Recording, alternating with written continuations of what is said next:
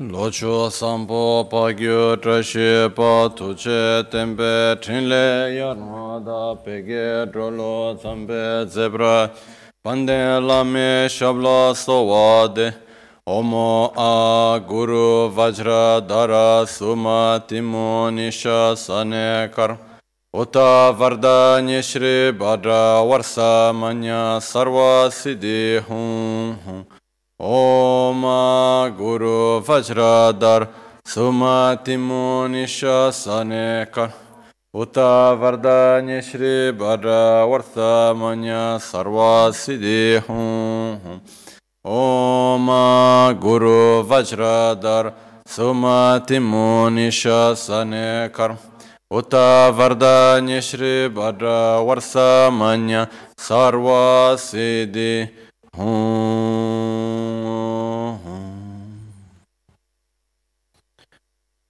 Kyukyo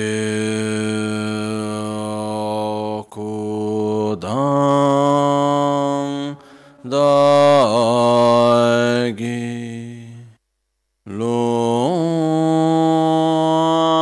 Pakyuke Sundan Dagi Pakyuke Tudang Dagi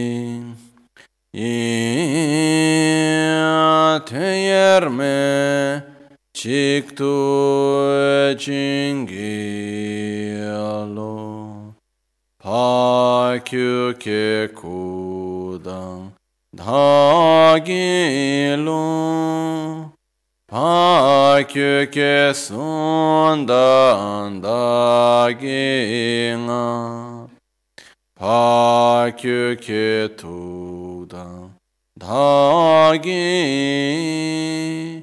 Teyerme chiktu chingilo Makyuke kudan dagilo Ma kyuke sundan dagina Ma kyuke tudan dagi Teyerme chiktu chingialo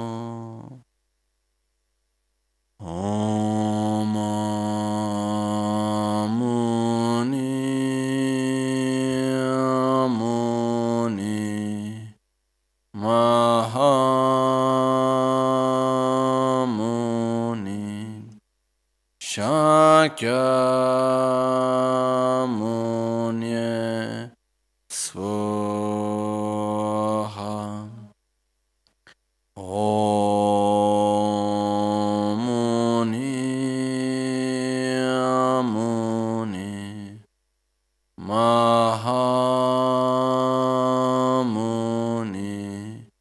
Shakyamunye Swaha Om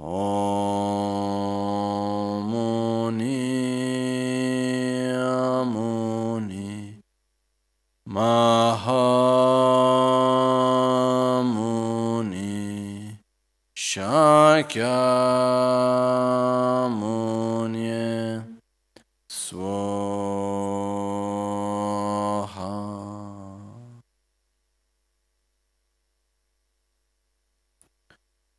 Sangye chedan soge chanam la chancho pardo dani kyapsuchi dage jinso give sonam gi trola pinchre sangye druparasho Sangye chedan soge chanam la Chancho pardo dani kyapsuchi Dagi jinso give sonamki Rola pinchre sangye druparish Sangye chedan soge chanam la Chancho pardo dani kyapsuchi Dagi jinso give sonamki Rola pinchre sangye Druparasho. In the Buddha, Dharma and Sangha, I take refuge unto enlightenment. Through the practice of generosity and the other perfections, may I attain Buddhahood for the benefit of all sentient beings.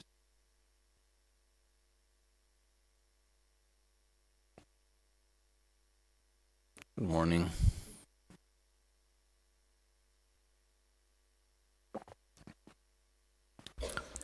As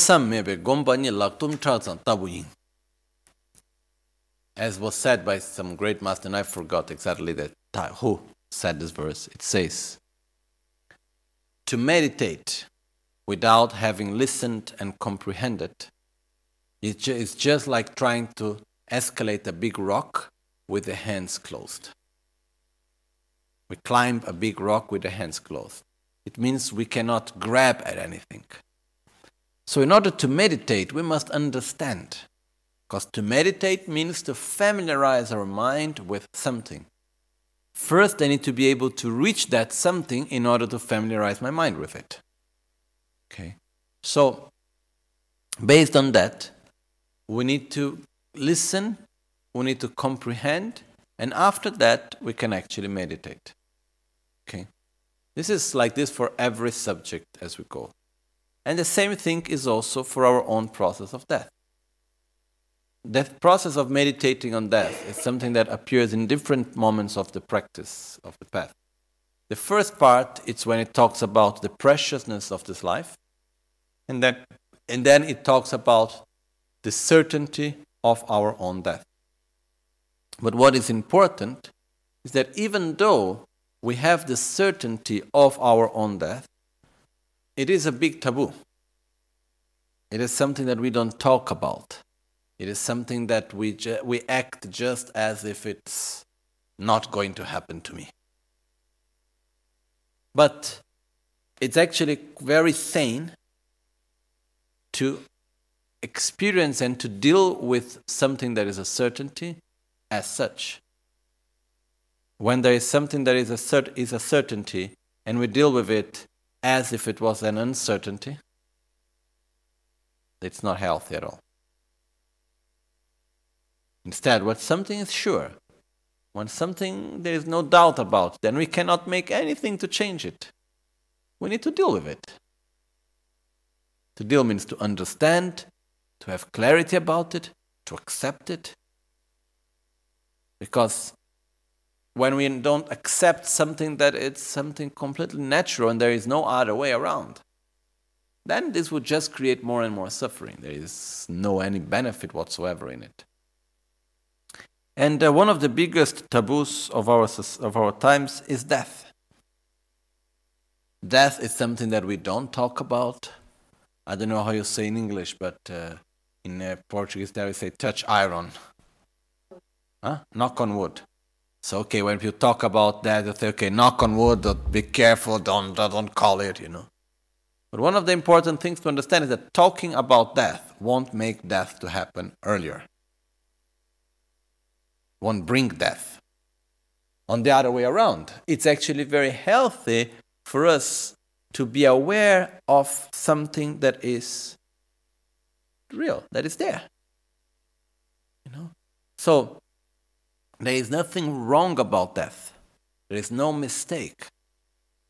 But sometimes, when we talk about death, when we think about death, when someone near to us dies, very often people see it as a sort of violence that have happened, as a sort of being a victim of something, of something wrong happened. Nothing wrong happened. Death is the most natural thing. And even, you know, it's actually quite spontaneous on us, no? When someone dies, we say, oh, I'm so sorry he died, no? And as if something wrong have happened somehow. While actually there is nothing wrong in dying, what we need to be worried about is dying badly, not in a good way, and living in a negative way. That's what we really need to be worried about. It's quite interesting because when someone dies, our question is how old he or she was, and what he or she died from, but we never ask how did he live. How was his or her life? You know, which the problem is not dying. The problem is not living correctly, not living in a good way, and dying in a bad way. That's the real problem. The fact that we die, it's something completely normal, something completely natural. But even though it's something so natural and so normal, we do not act as such. We do not relate to it in such manner. We relate to death as if it was something really, really strange and far, and that we cannot talk about it, and we put it in that way. Okay? We can see in the hospitals, we don't see the death. When a person dies, it's seen as one failure. So close the person right away, put in a bag somewhere, take it away from here. Like we don't have this thing of relating to death. On the other side, it's quite absurd, because at the same time that death is an actual taboo, you know, no one talks to death about to us when we are in our family. No one talks to death to us in our school, in our education, in the information received. Generally speaking, no one is coming to us and preparing us for death, our death and others people's death. No one is talking about that. On the other side, it's absurd because death is always present in our lives. Since we are kids, there we are playing games and video games of killing each other. Then when we go to the movies, then we start seeing in the movies so much violence, so much killing. No? If we look at an action movie, how many people are being killed? You know, so we, how to say in English, banalize death, but we do not get in touch with it. Then we look at the news, 20 died here, 50 died there, this happened, that happened. Then they show on the news like people being killed live. But still, it's a taboo. It's not something that we really touch into. It's not something that we really deal with, you know. So, and all of this is actually in a way quite violent, because what somehow we do is that we are always putting death, banalizing death, but not dealing with it. And this somehow makes me to think about the phrase of Einstein in which it says, to do the same thing again and again and to expect different results, it's the meaning of being crazy. No? To be crazy is to do the same thing again and again and expect different results.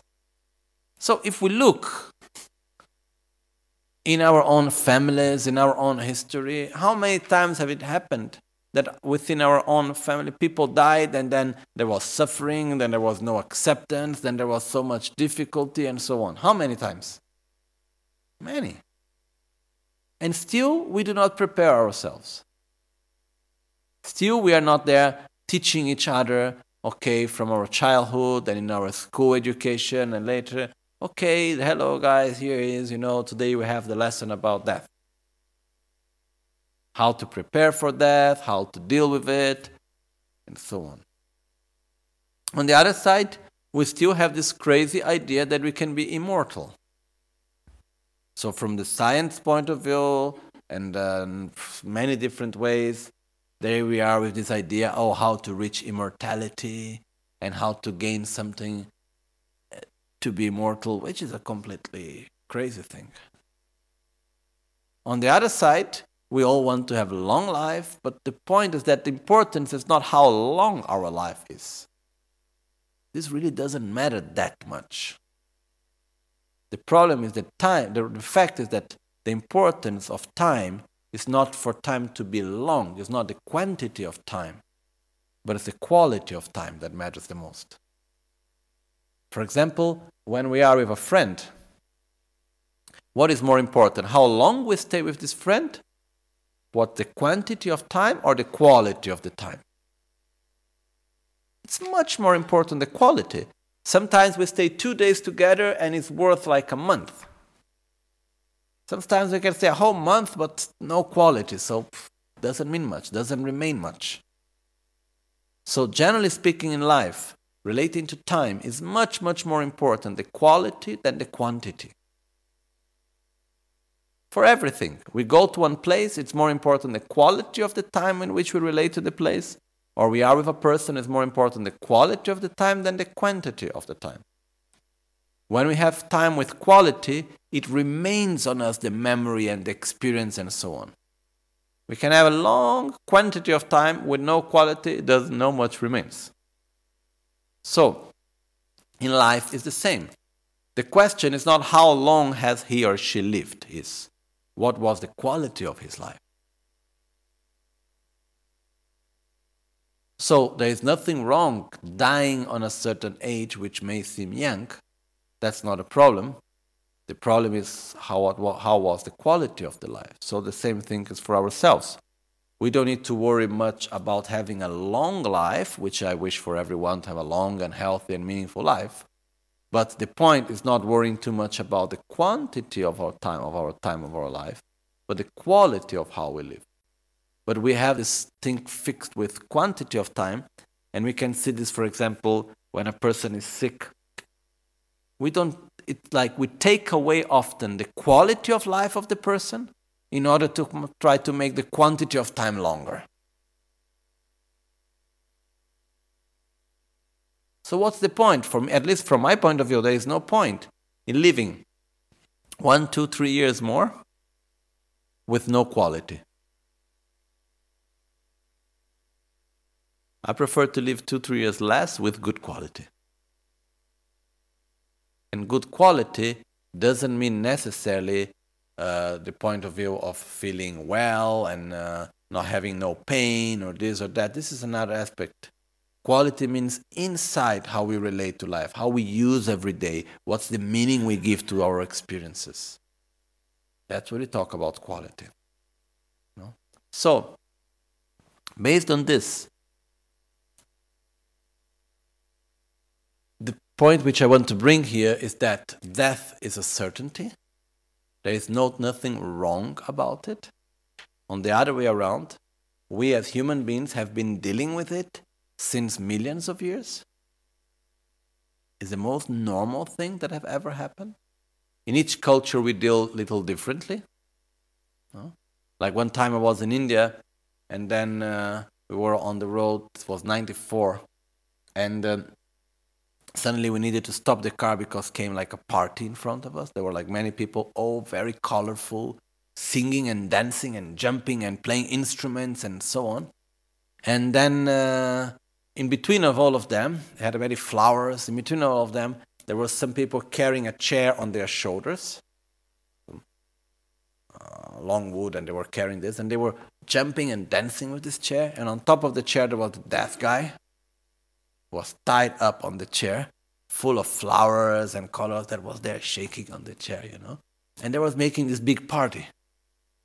I don't know what was their meaning, what they were feeling, but for me it was, when I looked to it, it looked like a way to celebrate the life of the person.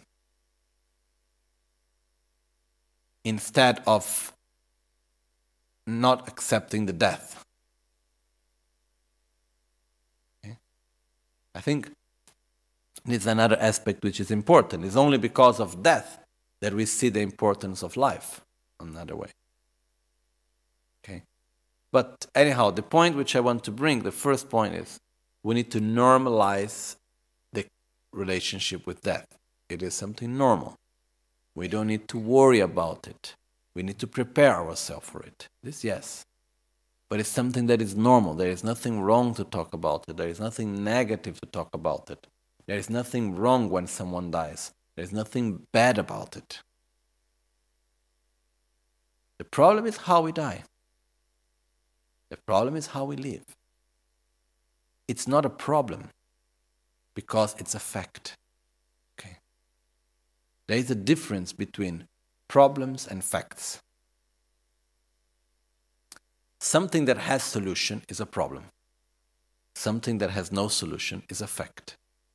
Death is a fact. Okay? A problem, by definition, can have a solution. Death has no solution.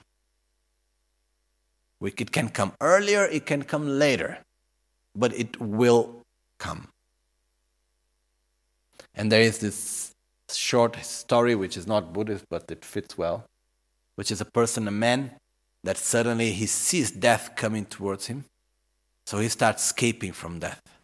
He takes the horse and goes fast for 7 days and nights without stopping, running all the way. He was a very far away to escape from death. And when he reached a place where he feels safe and he looks behind, he doesn't see death anymore coming after him. He relaxed and he looked, and there is death in front of him. And then the death comes to him and say, "Oh, look at that, you came running directly where I was. You came to meet me here. You know, I was coming exactly to here. You came to the same direction as me." This is a way to say, we cannot escape. When it's the moment, it's the moment. Okay? And what I just want to say is, like, just make this difference. Death is not a problem. Related as a fact. It's normal. The how we deal with how we die.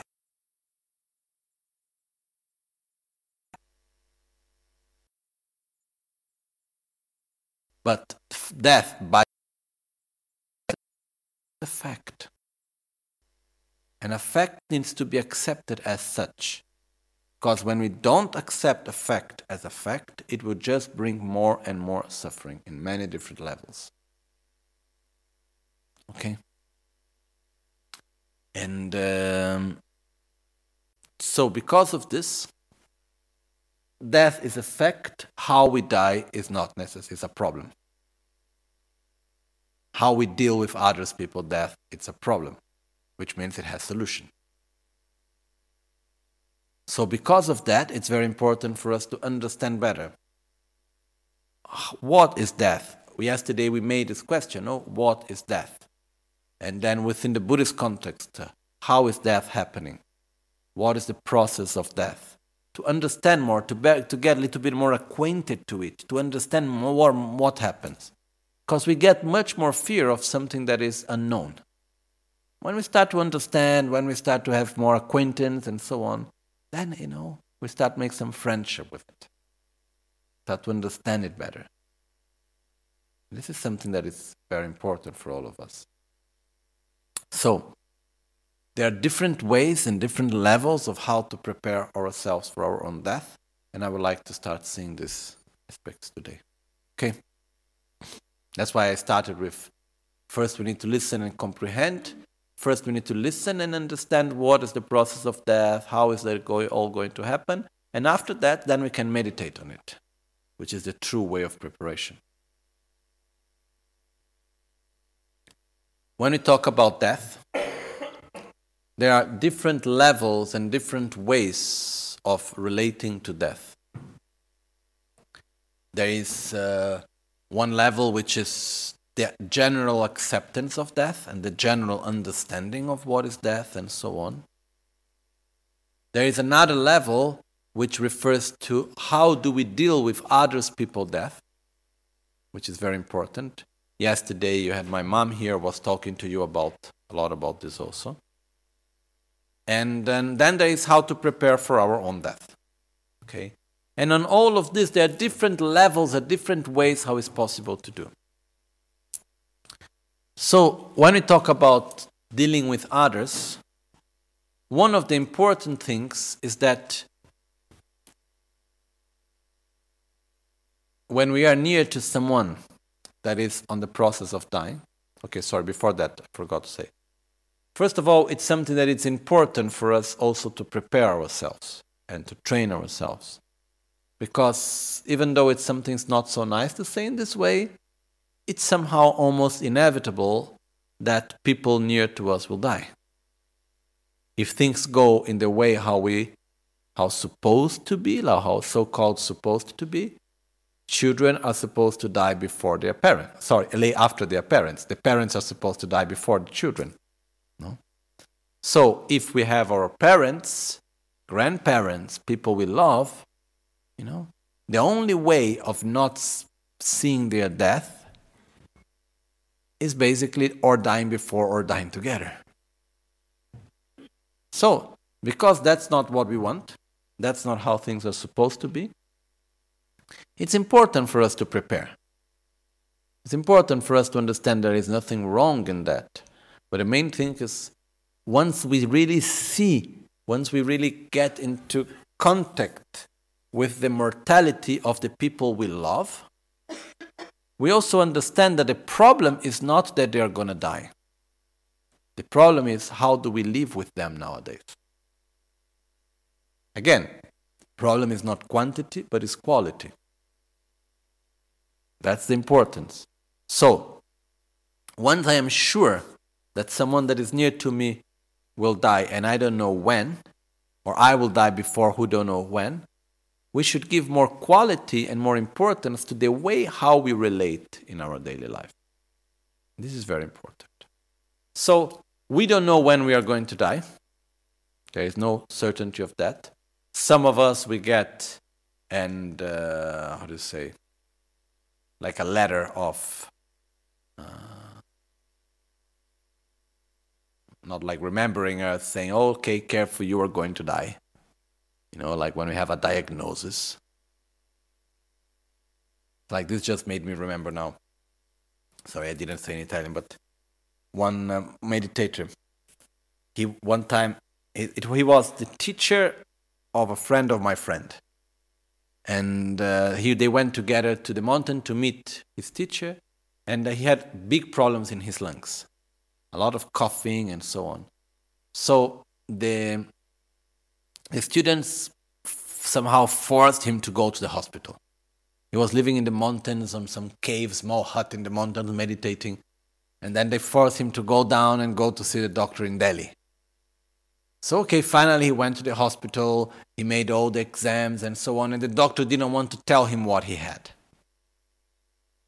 So one day, this monk, you know, a meditator, he was there in the middle of this hospital in Delhi, and then one day, the days were passing, the doctor was never looking to him in the eyes as telling him what he had.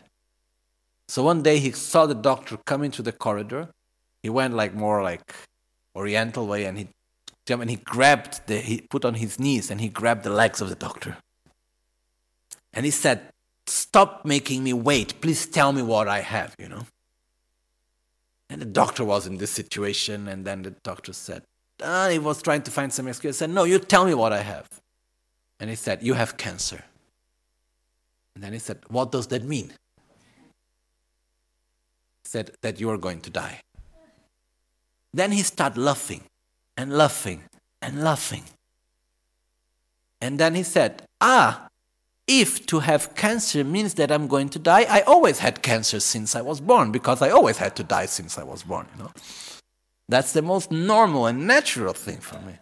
So he started laughing, he went back to his meditation place, and he did 3 months prostration retreat. Since waking up until going to sleep late, I don't know, 3,000 to 4,000 prostrations a day, more. And after 3 months, he stopped the prostrations retreat, purification prostration retreat, and went back to his normal retreat, never went back to the doctors, and no more symptoms, and he lived long. But I wanted just to say with this is that, you know, the fact that we are going to die, we are all going to die. Some of us, we receive a message from someone saying, okay, like remembering us, when we get a letter from the doctor with a symptom, with a let's say a diagnosis saying, oh, you are going to die. Looks like something new, actually. But truly speaking, it is not. Okay? But the point is that because it is a certainty, we must prepare ourselves, and we must prepare also ourselves to deal with the people that we love that is going to die also around us. Okay? And the best way to prepare for that is living our daily life in the best way as we can with them. There are 3 levels of preparation for death. The basic practitioner reaches his own death without any regrets, with no regrets, because he reaches his death that he have lived a life in a coherent way. He said sorry where he did mistakes, he purified what he needed to purify, he did things, he acted in a way that he thought was the right way to act, and so on. So no regrets. This is the first level. The medium practitioner reaches that his own death with no regrets and no fear. The higher practitioner reaches death, no regrets, no fear, and seeing death as the best opportunity for his whole life. We're going to talk more about that tomorrow. Okay? But the point is that, similar to that, when we deal with other people's death, we also need to prepare. And the first level is that when someone we love dies, we have no regrets in relation to that person. So we need to say sorry where we need to say sorry. We need to be together when we can be together. We need to live in the best way as we can. That's very important. Then there is a whole part of things, which that's not the point that I wanted to approach today specifically, but what to do when we are near to someone that is dying. It's also important to know that. So one of the important things that we must do is to be natural. It's like, if we are nearby to someone that is dying and we are there agitated, unnatural, trying, and we are not spontaneous, and you know, and what the person that is dying doesn't need really is someone talking to them in a conceptual, technical way. Because in our life, we are much more, how to say, we communicate much more from what we see, from what we touch, the intention that we have, and so on, than from the words and conceptual way of thinking. When we are dying, this gets even much stronger. So, you know, just being nearby the person that is dying in a stable way, in a peaceful way, touching the person, or just being by the side, sometimes has a much bigger impact than needing to talk and say many things. We don't need to worry what to say, but how to be present. This is much more important. So, other thing that sometimes happens that it's really crazy is when a person is dying and then the people nearby, they're crying and say, oh, please don't die, you cannot die. And, you know, it's terrible, because imagine that I am dying and then I don't want to die, and then, but I'm not choosing to die. I think, I don't want to go, but you are blaming me that I am going, and you make me to feel guilty that I am going. It's crazy, no? And sometimes people do this because it's a way to manifest that I love them. Okay, I love you, so that's why I'm showing you my suffering that you are dying. It's not very healthy for both sides. So when someone is dying, even though this doesn't mean that we cannot cry, this doesn't mean that we cannot show our sadness, but the best help that we can give in that moment is to show support and acceptance for the moment, and for something that is natural and normal. So we are there together, we give our presence, we give our love, and this is very powerful to be done at that moment. Okay? It is the most important thing in the moment of death is to die with the mind in a positive, virtuous state. A state of peace, a state of joy, a state of love, of faith, something that is a positive emotion. That's the very important thing. And to direct the mind to something that is positive. It's like the story of the monk that was dying and was completely attached to his tea. So this is a true story, I don't remember the names now, but there was this monk that he was dying, and then he had on his table a cup of Tibetan tea. And he was completely attached to the tea. So his mind was not going into making any meditation or concentrating into anything virtuous. He was just attached to the tea. You know? So what happened is that the Lama that was there saw that, understood, and started explaining to him that the tea in Tushita, the Pure Land, was much, much better than the tea that they had here. And while this monk was dying, instead of making many pujas and saying many things, he just started to describe to him the tea of Tushita. And as I think, oh, you know, the tea of the pure land of Tushita, it has much more butter. And the butter has, it's much more greasy. And he started describing the whole qualities of the Tibetan tea. Okay, for me it would not work, but for him it worked because he was very attached to the tea. So, he was saying, oh, how good was that tea. So, where did the mind of that monk go? To Tushita. I must go to Tushita, there the tea is so good. Huh? So that's why, and it said that he died with that intention, and that's where he directed himself. The state of mind in the moment of death is the one that directs the mind after death. It's just like when we fall asleep. We understand more when we look at the process of death, but when we fall asleep, the last thought that we have as we are falling asleep, it's the one that is going to direct our first dreams. Okay? The first moment of our dreams, it's influenced by the state of mind that we have when we fall asleep. Similar to that, the state of mind that we have when we die is the one that directs our mind just after we die in the Bardo. And this is extremely important for the next rebirth. So, the important thing to help someone that is dying is to help the person to stay with the mind in a peaceful state. That's the most important thing of all. Okay. So it can happen in different ways because we are different, you know, different religions, different prayers. It's not a matter of making the right mantra or touching the right place. It's a matter of adapting to the needs of that person that is dying, and helping that person to reach a state that is peaceful within.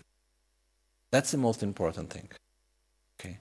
So then there are different visualizations, there are different mantras, there are practices and so on, but not always it will fit perfectly because we are talking about people in different cultures and different realities also related to that. So because of that we need to adapt also. Okay. One thing that helps also is for us to understand the actual process of death, because by understanding the actual process of death, then with that we can not only prepare ourselves, but we can also understand better what is happening on others, and to get a little bit more acquainted with the actual process of death, which helps us to understand and feel more familiar with the death itself. Okay? I would say that there are many things that we can say regarding the process of death. So I was thinking a little bit where to go, which path to go through. There is one very important thing, but I don't want to open this door right now, which is the 5 powers of preparation for death. And we have seen that in different times. This is the one that in the end of the Guru Puja is being cited, and which is the power of virtue, the power of familiarization, the power of intention, the power of prayer, the power of familiarization, and so on. So, the power of opposition. Anyhow, we're not going to go into that right now, but I would prefer for us to actually start seeing the actual process of death, okay? Because it's important for us to understand how it functions, and then based on this, then after we can go through understanding better how to meditate on it, and if we have time, we will see also the 5 powers, but for the moment, I prefer for us to focus on the actual process of death, okay? So, I prepared these notes for everyone, and these notes are based on the teachings, which these teachings that explains the process of death come from the teachings of Buddha, inside Vajrayana teachings, especially from the Tantra of Guhyasamaja and the Tantra of Hevajra, and the Tantra of Heruka, and so on, which refers where Buddha gave these teachings inside the Vajrayana teachings. Okay. When we talk about the Theravada, Hinayana, and the Mahayana, from my knowledge, there is no any like detailed explanation on the process of death or meditation on that in that way. So this is something that is specifically from Vajrayana Buddhism. One of the reasons for that is that in Vajrayana there is the practice of transforming the death into the path. So that for that you need to know what you need to transform and how to understand it and so on. But to understand this process is also very important for us when we see someone dying and to prepare ourselves for our own death. So the first thing that we need to see, that we have here in the very first page, is what are called the 25 gross level factors. The 25 gross factors are 25 aspects of ourselves that when we die, they end. That we cannot take with us from life to life. These are the things that end with our death. And these are the 25 gross factors also, are 25 things that they will gradually stop as we die, as we enter the process of death, okay? So, when we die, what happens basically is that the body starts losing its own strength up to a level, that gradually it cannot sustain anymore its functions, and it's like if it's shutting off slowly, slowly. It's shutting down one part after the other. And together with the body supports the mind. So the gross mind will stop together with the gross body. The subtle mind will stop together with the subtle body. Okay. The process of death is divided into two parts. Each one of them has 4 steps. So we can say that the death happens in 8 steps. Okay. So we have 4 steps which are related, what are called, we can call the gross death, and 4 steps are part of the subtle death. The gross death, it's happening basically when we stop breathing, when the person stops completely breathing and the heart stops beating. That's what we normally call death. That's the gross death. After that, there is still the subtle death to go. This we'll see a little bit later, but at the first part, we need to understand what are the aspects that will dissolve and we will lose as we go through the process of death. One thing important, which I didn't say, these teachings come from the teachings of Buddha, and later this description of the process of death, and many masters after Buddha had their own experience through meditation also, because it is possible through meditation to induce oneself on the process of death until the very last moment and then come back again. Okay? So, not only Buddha gave these explanations, many practitioners later had their own experience and confirmed it and adapted it also to their own experiences. Okay? So what we have is an explanation of that process of death, which is based on the experience of many great meditators from many centuries and based on the teachings of Buddha himself. Okay? So this is just to say where these teachings are coming from. I received the detailed explanation of the process of death from Rinpoche and also from the abbot of Tashi Lhunpo in Tibet, Kachen Lobsang Tseten Rinpoche. I was looking for the text he gave me. I couldn't find it actually, but luckily I had my notes, which I translated some time ago. So this is here, the notes which I took on this process. Okay, so this is what we are going to be based on. So first thing, let's see. We have the 25 gross level factors, which are 25 aspects of ourselves that when we die, we lose them. So what are they? First one, 5 aggregates.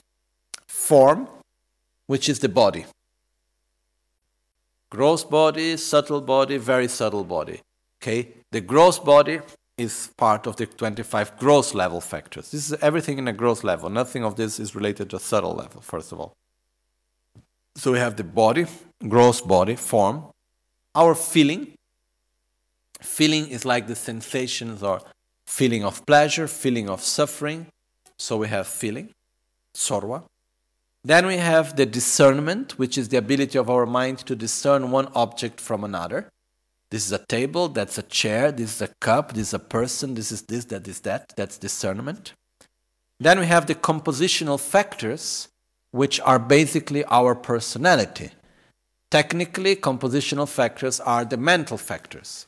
So we have here aspiration, effort, laziness, context, then there is anger, there is desire, then there is, we can say that inside compositional factors there is love, there is generosity, there is all the different aspects of our personality, let's say. These are inside compositional factors. And then there is consciousness, which there are 6 different types of consciousness, which is the eye consciousness, the ear consciousness, the nose consciousness, or the eye listening, smelling, tasting, touching, and thinking. Okay, so we have one different consciousness for every type of sense. And if we are more precise technically, we can say that a consciousness is what we call the difference of primary mind and mental factors. These are the primary minds. We can have up to 6 primary minds at the same time, which is related to each one of our 5, 6 senses. And there is also the senses of the mind, and which is the part of basically our understanding and thoughts and so on. So this is what we call the 5 aggregates. Together we have the 4 elements. Actually, there is also the space element, but it's not described normally in the list. So we have in our own self, we have earth, we have water, we have fire, we have wind in our own body. And there is also space, which is the basis of all of them.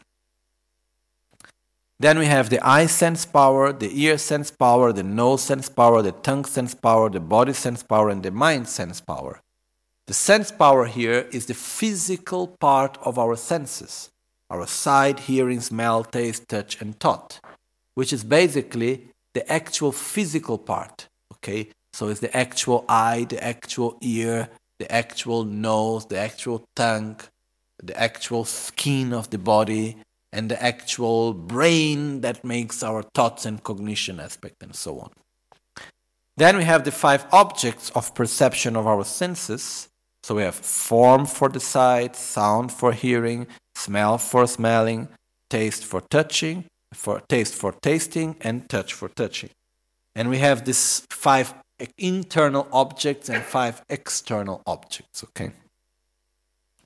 And then we have the 5 wisdom of the basis. The 5 wisdom of the basis are 5 aspects of our gross mind, basically.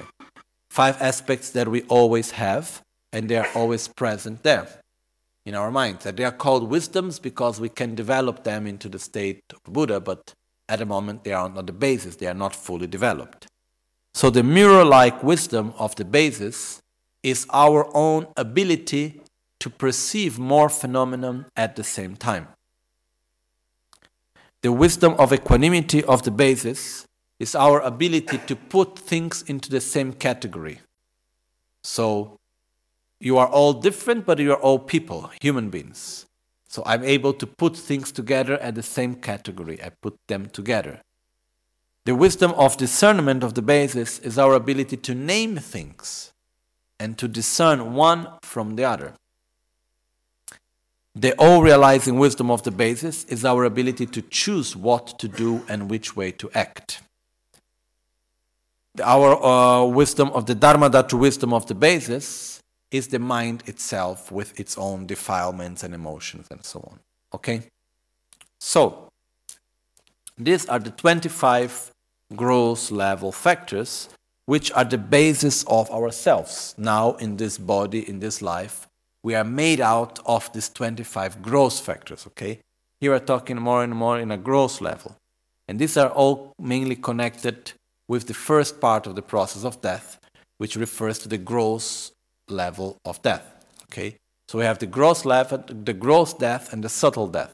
The gross level death, it's when these 25 gross level factors lose strength and we lose them, okay? Well. Now we go to see the actual dissolution, the actual process. Let's go then through the actual process of dissolution, the actual process of death. The process of death is divided into 2 parts, which is the gross death and the subtle death. The gross death is divided into 4 steps, 4 parts, and the subtle death also divided into 4 parts, okay? Which are called the 4 dissolutions and the 4 visions, okay? So, First of all, when we talk of, let's say first we start with the gross death, and then after we will explain the subtle death and the whole aspect. So the gross death is divided into four parts. The name that is given, there are different names that can be given to these four steps, okay? Now, the most common way of naming these four parts of the dissolution of death, or the process of death, are based on the elements. So first of all, we call when the earth dissolves into water, the water dissolves into fire, the fire dissolves into wind, the wind dissolves into the space of consciousness. So these are the four steps of the process of the gross process of death. So if we just follow the order, earth, water, fire, wind, then space of consciousness. Okay? It's even possible, easy to remember, because the earth is the more solid. Then what happens is that the earth can be overwhelmed by water, the water can be overwhelmed by fire, can be dried up by fire, the fire can be eliminated by wind. So we can think about that way. But the one important thing to understand here is that when we talk about the process of dissolution, it doesn't mean that the earth dissolves into water. The earth is entering into water and dissolving into the water, okay? So one term that is used sometimes is that earth is overwhelmed by water.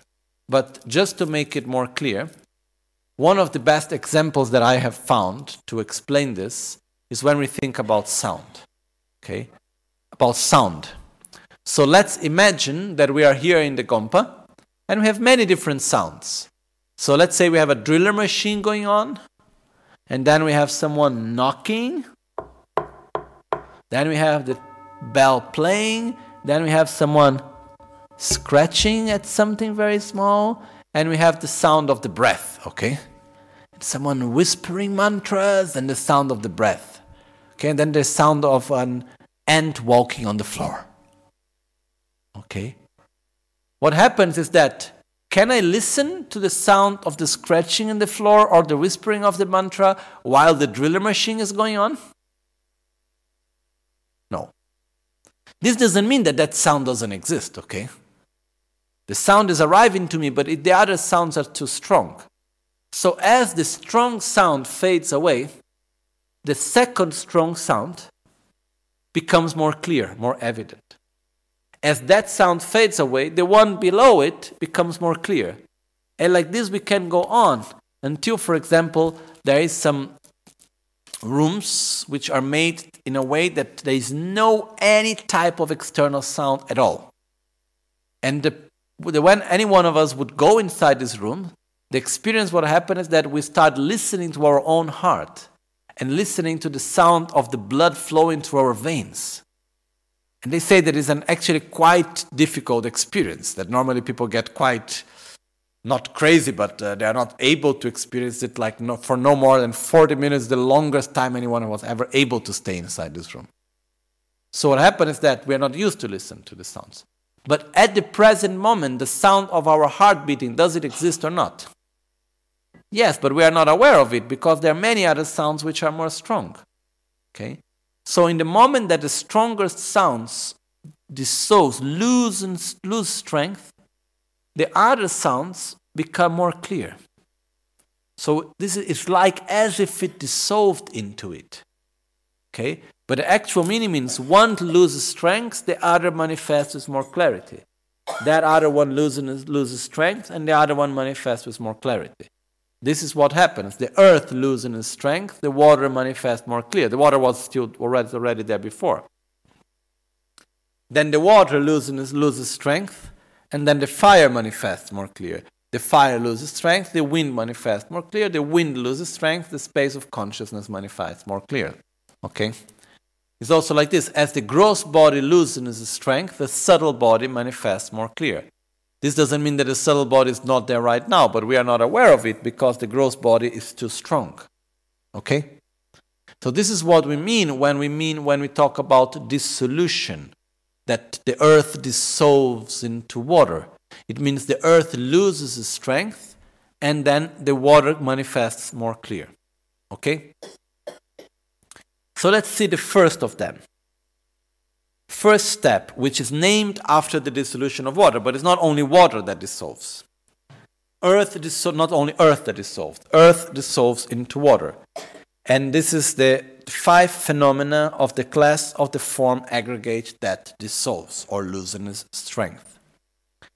The aggregate of form dissolves, the mirror-like wisdom of the basis, the earth element, the eye-sense power, and the inner form. During the whole process of death, there are the external signs and the internal signs of the dissolution. Okay?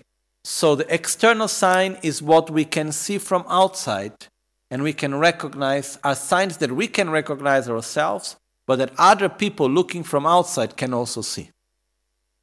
Okay? So these are called the external signs. Then we have the internal signs, which are the inner experience that the person is actually, that is going through the process, sees and experiences. So, it's very important for me that as we go through this process of death, we understand that it's exactly the same process of falling asleep.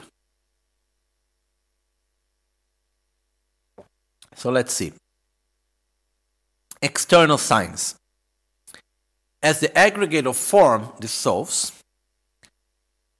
the arms and legs become more thin and weakness, and we have lack of energy. Okay?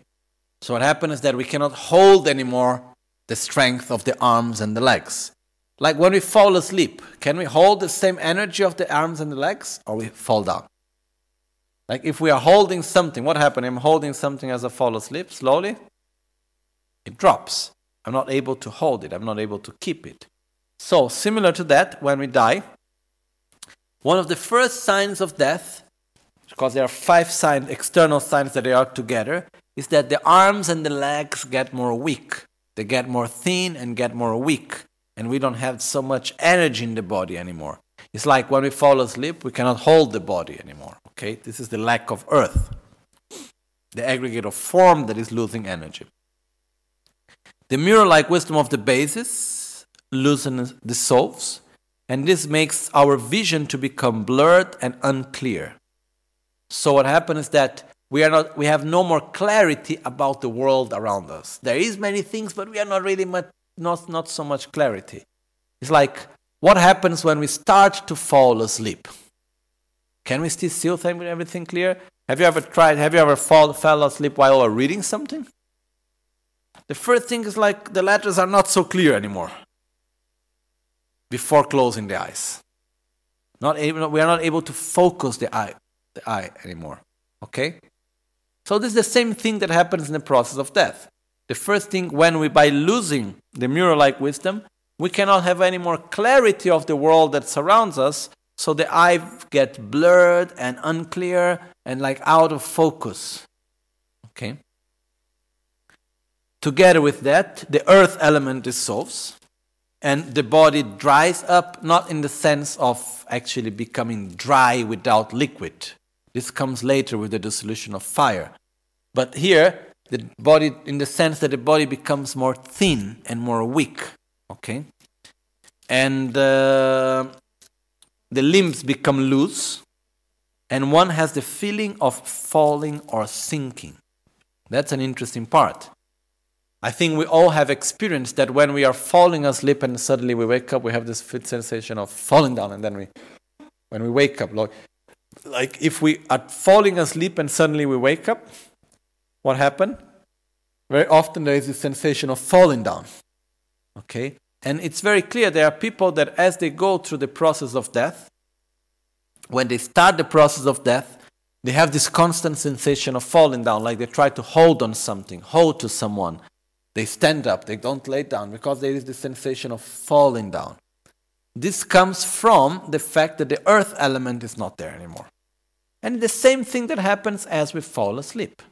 When we fall asleep, we lose the earth element, and then poof, there is this fact of falling down. We are not able to hold it anymore. Okay?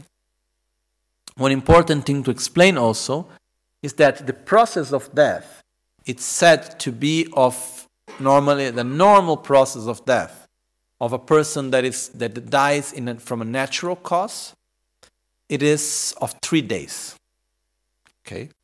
Then it will depend on the sickness. Depending on the sickness, maybe to the process of the sickness, one or another element is already debilitated, so that part of the process can go faster. We don't know exactly, okay? But a normal process of death of a person without any specific sickness, it is of 3 days. The 3 days is not, they do not start counting when the person dies. It's the process of death starts in 3 days. So this means from the moment the person is not able anymore to keep the eyes open, is not able anymore to have clarity around, the body cannot hold, from that moment until the person dies can take 3 days. Okay? Can take longer in some cases, or can be shorter also. But like generally speaking, in a person from a natural state can take 3 days. When can it take longer? When person maybe takes some medicines, or are put into some machines or something that somehow holds some of the elements. It's like if we try to follow, if we are falling asleep, we cannot hold ourselves, but then we start taking coffee. We take one coffee, another coffee, but at some point we will fall asleep. Similar to that, we can make the process of, like by taking coffee, we cannot avoid sleep. We can just keep ourselves awake for a little longer period. Similar to that, when by different machines and medicines and so on, we cannot avoid death, but we can make the process of death to get longer sometimes. Okay? So we can hold the earth, we can hold the water, we can hold this process, but by that we'll just make that part of the process to get longer, which is not necessarily something good. I personally think that I do not agree with euthanasia, but at the same time, I do not agree with holding the process of death longer. I think our process of death should be natural. And sure, if we have a sickness that by making like intubation and so on, it's possible to bring the person back to a state of health when the person can hold his life without needing of machines and so on, then it's okay. But when it's just done in order to hold the person's life, just because we want to make the person to live longer, I personally do not agree. I think it's important to leave the process of death naturally when it's not possible to find a solution for the person to be kept in a natural way alive, okay? So, which I mean, if an artificial life support is given in order to give the possibility of the person in order, again, to be kept, to keep one's own life without artificial means, I think that's okay.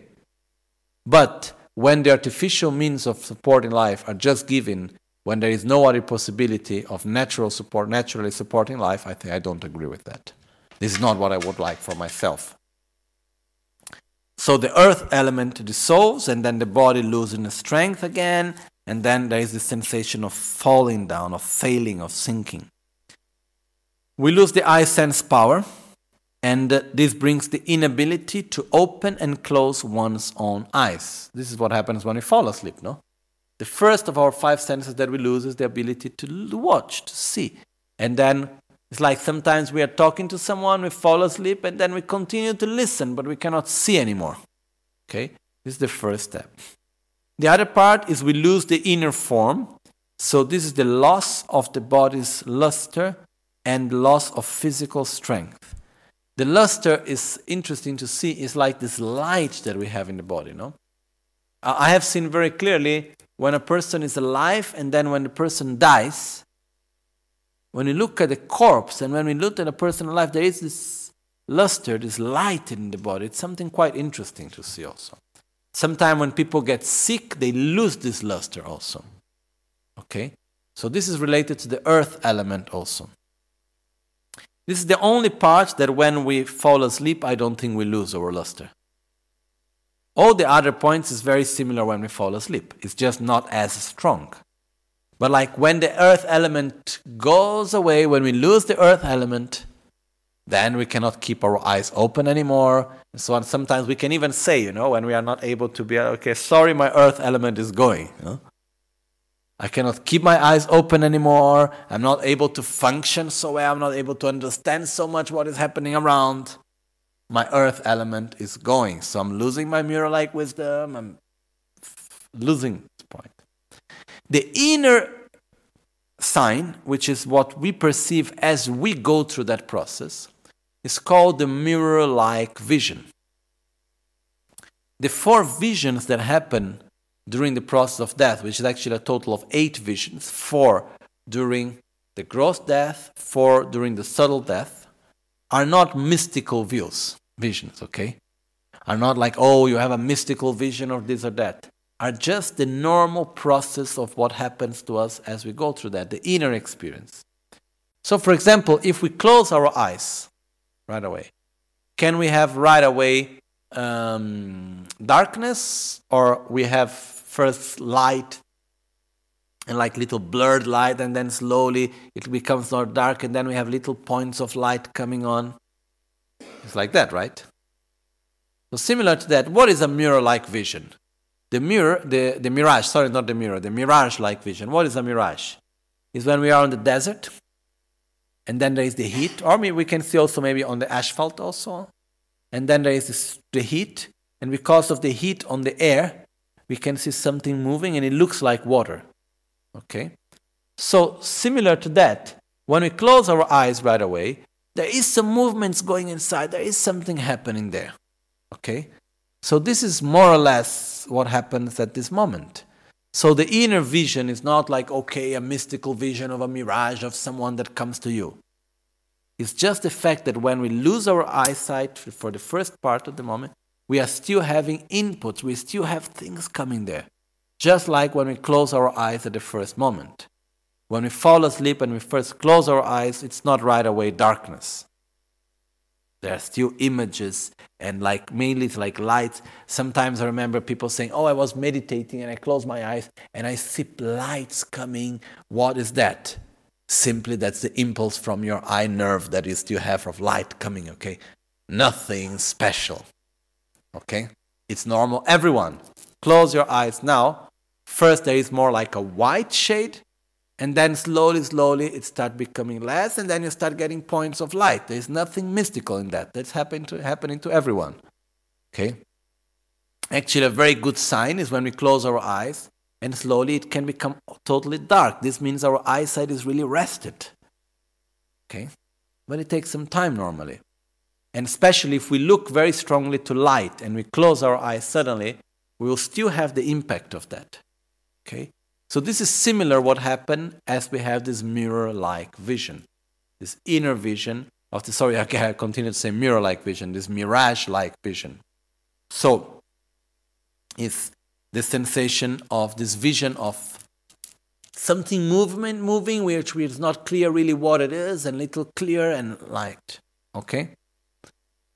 The important thing to understand this is that as we go through this process, we know more or less what is happening. When we see that we cannot keep our eyes open anymore and our body is losing its strength, what do we say to ourselves?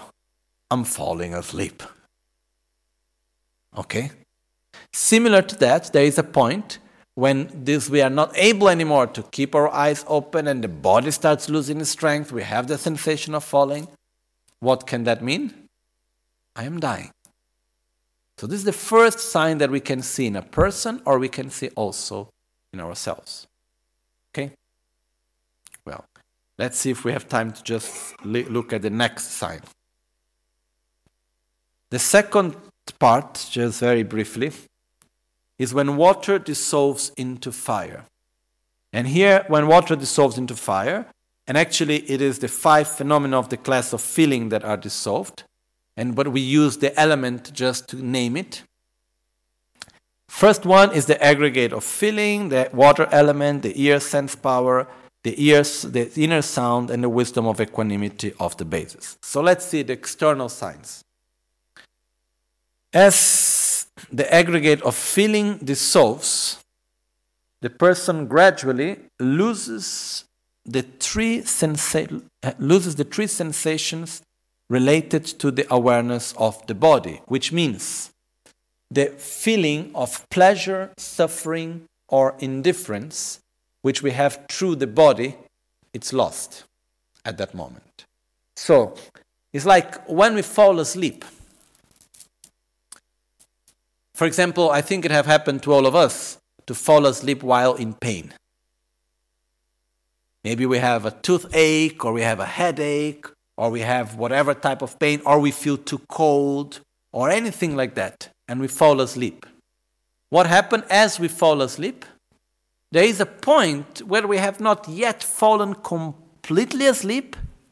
We are already the eyes closed, but we somehow we relax from that pain or that tension. We lose the connection with that pain and that tension.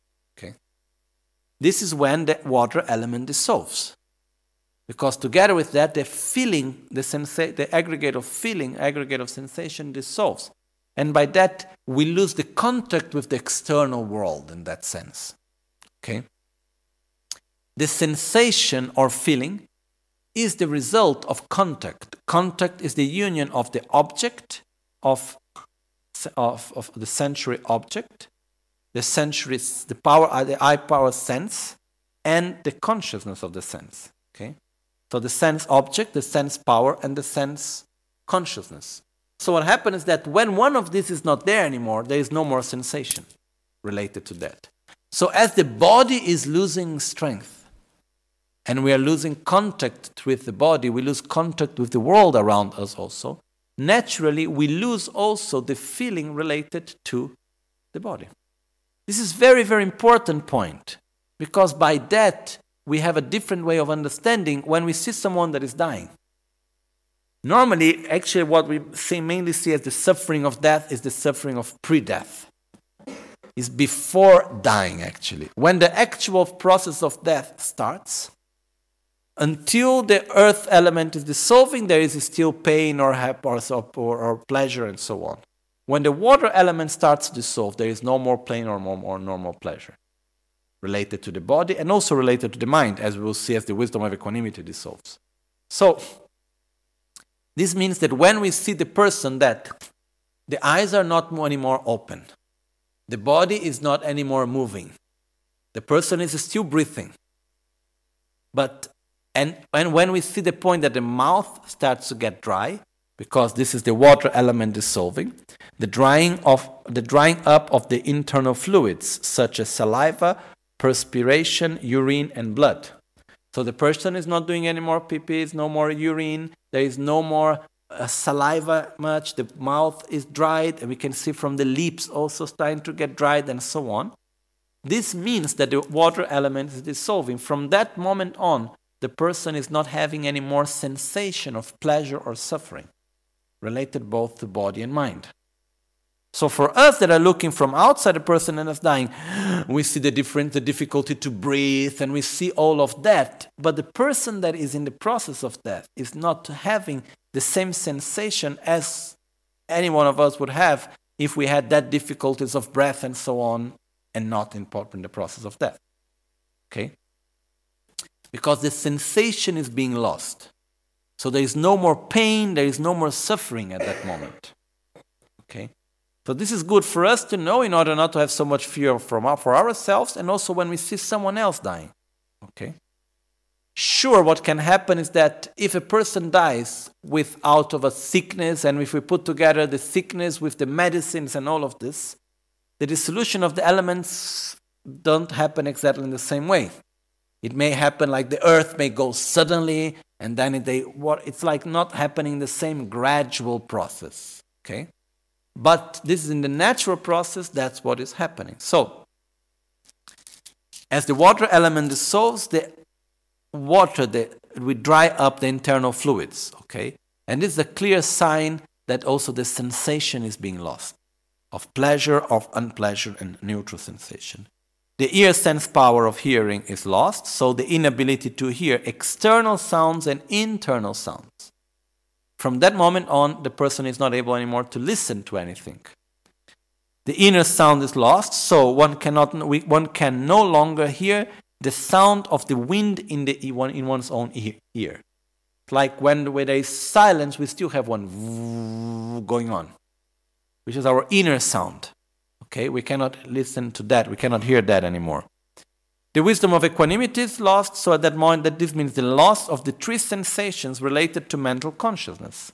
So there is also no more pleasure or unpleasure and suffering related and neutral sensations related to fear, related to hatred, related to any mental state at that moment. Okay? And if we observe when we fall asleep, it happens the same. If we fall asleep and we are sad or we are having any sensation of suffering or pleasure and we are excited about something, as we fall asleep we lose that, and then suddenly we lose the contact with this part. And it's like if finally we can relax. And there is a moment, as if we observe clearly when we fall asleep. First we close the eyes, we cannot move anymore. Then slowly, when we fall asleep, also the mouth gets dried.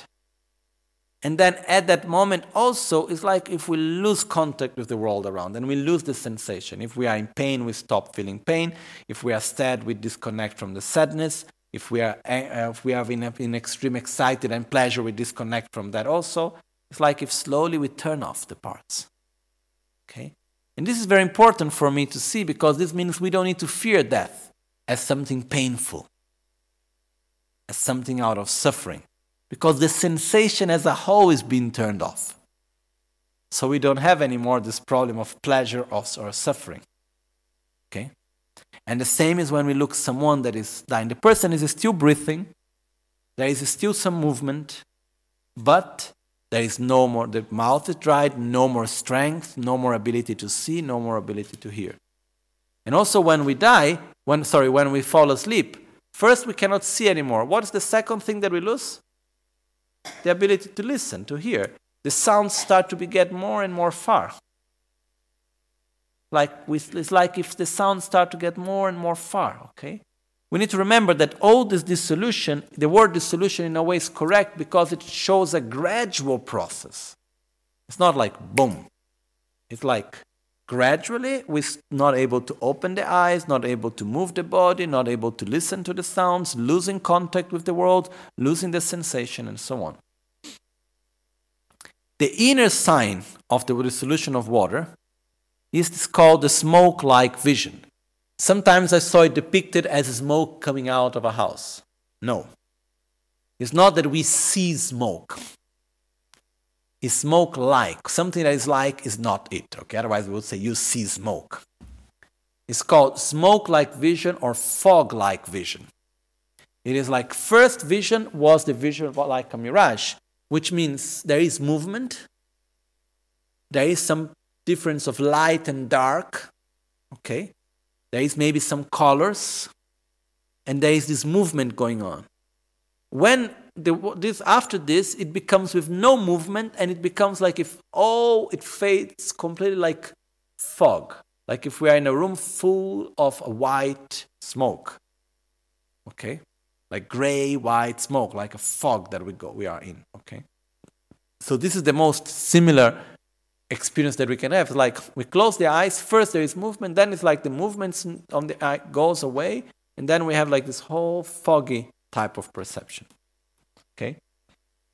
So the smoke-like vision or the fog-like vision. Okay? So this is what we see, our inner vision as we are dying. So remember that the visions are not mystical things, it's just like the natural process of what we go through as we are dying. Okay? And the same thing happens also as we fall asleep.